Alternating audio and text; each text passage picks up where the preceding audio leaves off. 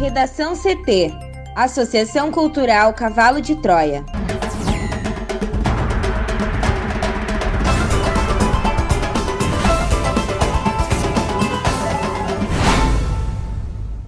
Agora, no Redação CT. Entidades do Rio Grande do Sul assinam termo para compra de vacinas contra a Covid-19. Cardiologista Marcelo Queiroga assume Ministério da Saúde. Brasil vê tendência de alta nas mortes por Covid-19 em 23 estados e no Distrito Federal e média móvel nacional tem novo recorde. Relatório sobre a origem da Covid-19 deve ser publicado na próxima semana.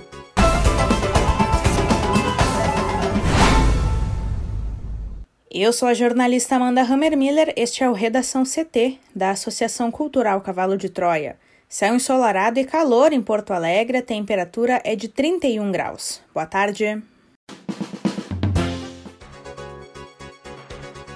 Mesmo com o calor e o céu aberto, há condições para pancadas de chuva em todo o Rio Grande do Sul nesta terça-feira. O calor se mantém, na capital, máxima de 32 graus. A previsão do tempo completa daqui a pouco. Após registrar filas, plantão de registro de óbitos de Porto Alegre tem estrutura ampliada. Mais informações com a repórter Thaís Uchoa. O registro de óbitos em Porto Alegre retorna à central de atendimento funerário a partir de hoje, com estrutura ampliada, horário de plantão reforçado e apoio do cartório de registro civil da segunda zona da capital para atendimento emergencial. Por decisão judicial, o registro havia sido deslocado da CAF para o cartório de registro civil das pessoas naturais da Quinta Zona, no bairro Cristal, em Porto Alegre, no final de semana. Filas foram formadas para registrar as certidões de óbito em meio à alta nas mortes devido à Covid. A decisão vem após uma reunião entre membros da Corregedoria Geral da Justiça do Tribunal de Justiça do Rio Grande do Sul da direção do Foro de Porto Alegre e responsáveis pelos cartórios de registro civil da capital. A CAF fica na Rua Santana, número 966. A estrutura, o número de funcionários e o horário de atendimento serão ampliados. O plantão passará a ser das 18 horas às 8 horas do dia seguinte nos dias úteis e durante 24 horas nos finais de semana. Além disso, ficou definido que o cartório de registro civil da segunda zona da capital, localizado na Avenida Venâncio Aires, número 243, realizará plantão excepcional para o registro de óbitos, das 18 horas à meia-noite nos dias úteis e das 8 horas à meia-noite nos sábados, domingos e feriados. Para o Redação CT, Thaís Uchoa. Entidades do Rio Grande do Sul assinam termo para a compra de vacinas contra a Covid-19. Juliana Preto. Entidades do Rio Grande do Sul assinaram nesta segunda-feira um documento para a compra de vacinas contra a Covid-19. O termo de operação entre consórcios públicos do Rio Grande do Sul foi organizado pelo Consórcio dos Municípios da Região Metropolitana de Porto Alegre, a Grampal, a Federação das Associações de Municípios do RS, a FAMURS, e a Associação Gaúcha de Consórcios Públicos. A ação formalizou o termo de colaboração entre as entidades, possibilitando unidade na negociação e na modelagem jurídica para aquisição dos imunizantes. Na prática, esse termo formaliza o interesse dos municípios em adquirir as doses com recursos próprios. Além disso, unifica as tratativas e fortalece as entidades no momento de estabelecer negociação com os laboratórios. O presidente da Grampal e prefeito de Nova Santa Rita, Rodrigo Batistella, explicou que a assinatura do termo não significa que todos os municípios realizarão a compra. Esta será uma decisão que cada prefeito tomará posteriormente, de acordo com o ritmo do Plano Nacional de Imunização. Na semana passada, Amanda, também de forma remota, os representantes de associações de diversas regiões do estado estiveram reunidos com a secretária estadual da Saúde, Arita Bergman, apresentando as preocupações diante do cenário atual. O presidente Jair Bolsonaro confirmou ontem a nomeação do médico Marcelo Queiroga para substituir o general Eduardo Pazuello à frente do Ministério da Saúde. Queiroga será o quarto ministro da Saúde de Bolsonaro. Antes de Pazuello, ocuparam o posto Luiz Henrique Mandetta e Nelson Teich, que deixaram o governo por divergirem da política de Bolsonaro para combater o coronavírus. A troca ocorre em meio ao período mais grave da pandemia no Brasil, com um recorde de mortes infectados pela Covid-19, o colapso do sistema hospitalar em diversos estados e a falta de vacinas para imunizar a população. Ele terá o desafio de reorientar as políticas do Ministério sem desafiar abertamente a oposição de Bolsonaro a políticas de isolamento social.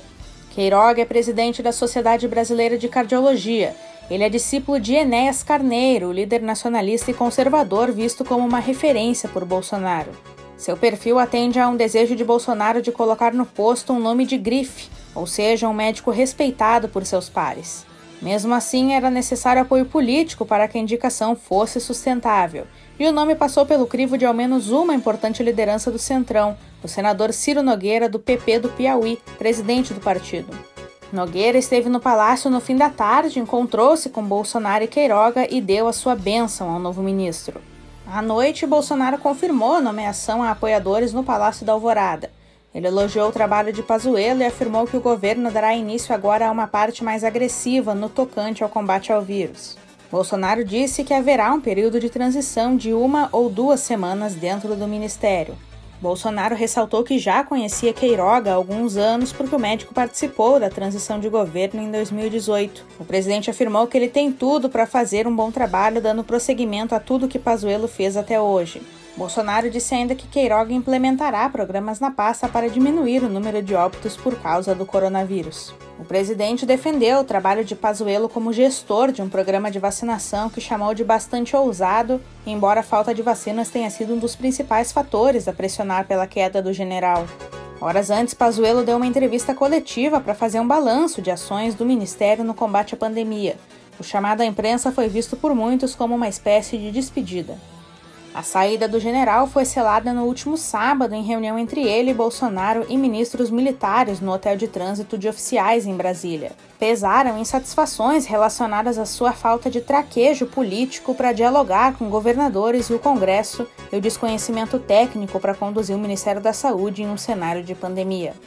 Bolsonaro também vem sendo aconselhado por auxiliares como o ministro Fábio Faria das Comunicações e o almirante Flávio Rocha, secretário de Assuntos Estratégicos, a mudar a imagem de negacionista. As pressões por uma mudança de postura ficaram mais fortes após o discurso do ex-presidente Luiz Inácio Lula da Silva na semana passada, potencial rival de Bolsonaro nas eleições de 2022. Diferentemente dos seus antecessores, Pazuello jamais bateu de frente com Bolsonaro em relação a propostas polêmicas, como o uso da ineficaz hidroxicloroquina para combater a Covid-19 ou medidas de isolamento social para conter o contágio no país. Leal a Bolsonaro até o último momento, o general deixa o cargo exposto e é tido por muitos como um dos grandes responsáveis pelos quase 280 mil brasileiros mortos na pandemia até aqui. De saída do ministério, Pazuello agora deve ter o um inquérito aberto contra ele no STF remetido à primeira instância da Justiça, possivelmente a Justiça Federal de Brasília. O inquérito foi aberto no Supremo a partir da Procuradoria-Geral da República para apurar a conduta do ministro diante do colapso na saúde pública de Manaus. Brasil vê tendência de alta nas mortes por Covid-19 em 23 estados e no Distrito Federal, e a média móvel nacional tem novo recorde. O país registrou 1.275 mortes pela Covid-19 de domingo para segunda e totalizou ontem 279.602 óbitos.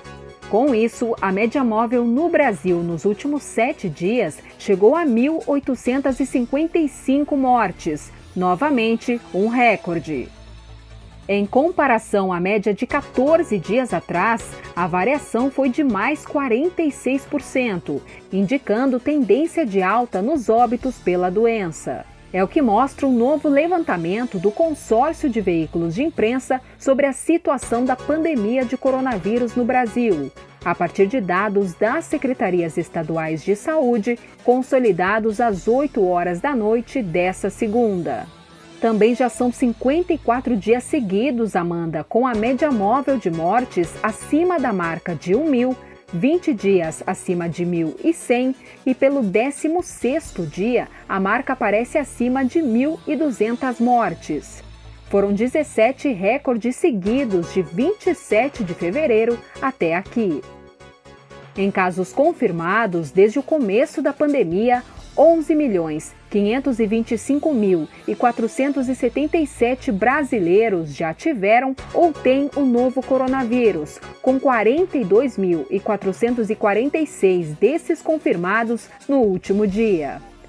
A média móvel nos últimos sete dias foi de 67.142 novos diagnósticos por dia e isso representa uma variação de mais 21% em relação aos casos registrados em duas semanas, o que indica tendência de alta também nos diagnósticos.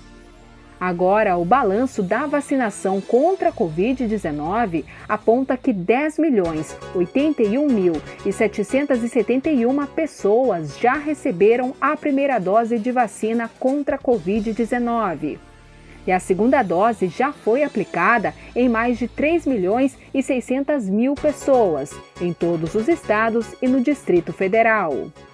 No total, Amanda, 13 milhões 754 mil e 193 doses foram aplicadas em todo o país. Para o Redação CT, Juliana Preto. Os especialistas da Organização Mundial da Saúde que viajaram para a China em janeiro para estudar as origens da Covid-19 publicarão seu relatório na próxima semana, segundo anunciou a agência da ONU hoje. Essa publicação é muito esperada. A OMS disse inicialmente que os especialistas que passaram quatro semanas em Wuhan divulgariam um relatório preliminar antes do final, mas esse projeto foi abandonado em fevereiro sem maiores explicações. Ainda assim, a ONU não deu certeza da publicação na próxima semana. Segundo informações, o relatório não está pronto, mas os membros da missão afirmaram que será publicado muito provavelmente na próxima semana. No Redação CT, agora é previsão do tempo com Juliana Preto nesta terça-feira, a combinação do vento quente e úmido que sopra da região amazônica, com áreas de instabilidade presentes na atmosfera, favorecem a condição de céu nublado, com pancadas de chuva e trovoadas em todo o território gaúcho. De acordo com a SOMAR Meteorologia, à tarde, em todas as áreas, fortes precipitações são esperadas, acompanhadas por descargas elétricas, rajadas de vento e até queda de granizo em alguns pontos. E mesmo com essa instabilidade, as temperaturas se mantêm elevadas no estado, chegando a 38 graus em Porto Xavier, Porto Veracruz e Porto Mauá, na fronteira oeste. Aqui na capital, a máxima deve ficar em 32 graus e a previsão é de sol entre nuvens, com condição para pancadas de chuva. E para quarta-feira, a previsão é de mais chuva. Conforme a SOMAR, um sistema de baixa pressão atmosférica mantém a condição de instabilidade a qualquer hora do dia, com intensas precipitações. Redação CT. Apresentação Amanda Hammermiller. Colaboração Juliana Preto e Thaís Uchoa. Uma produção da Associação Cultural Cavalo de Troia com apoio da Fundação Lauro Campos e Marielle Franco. Próxima edição amanhã. Boa tarde.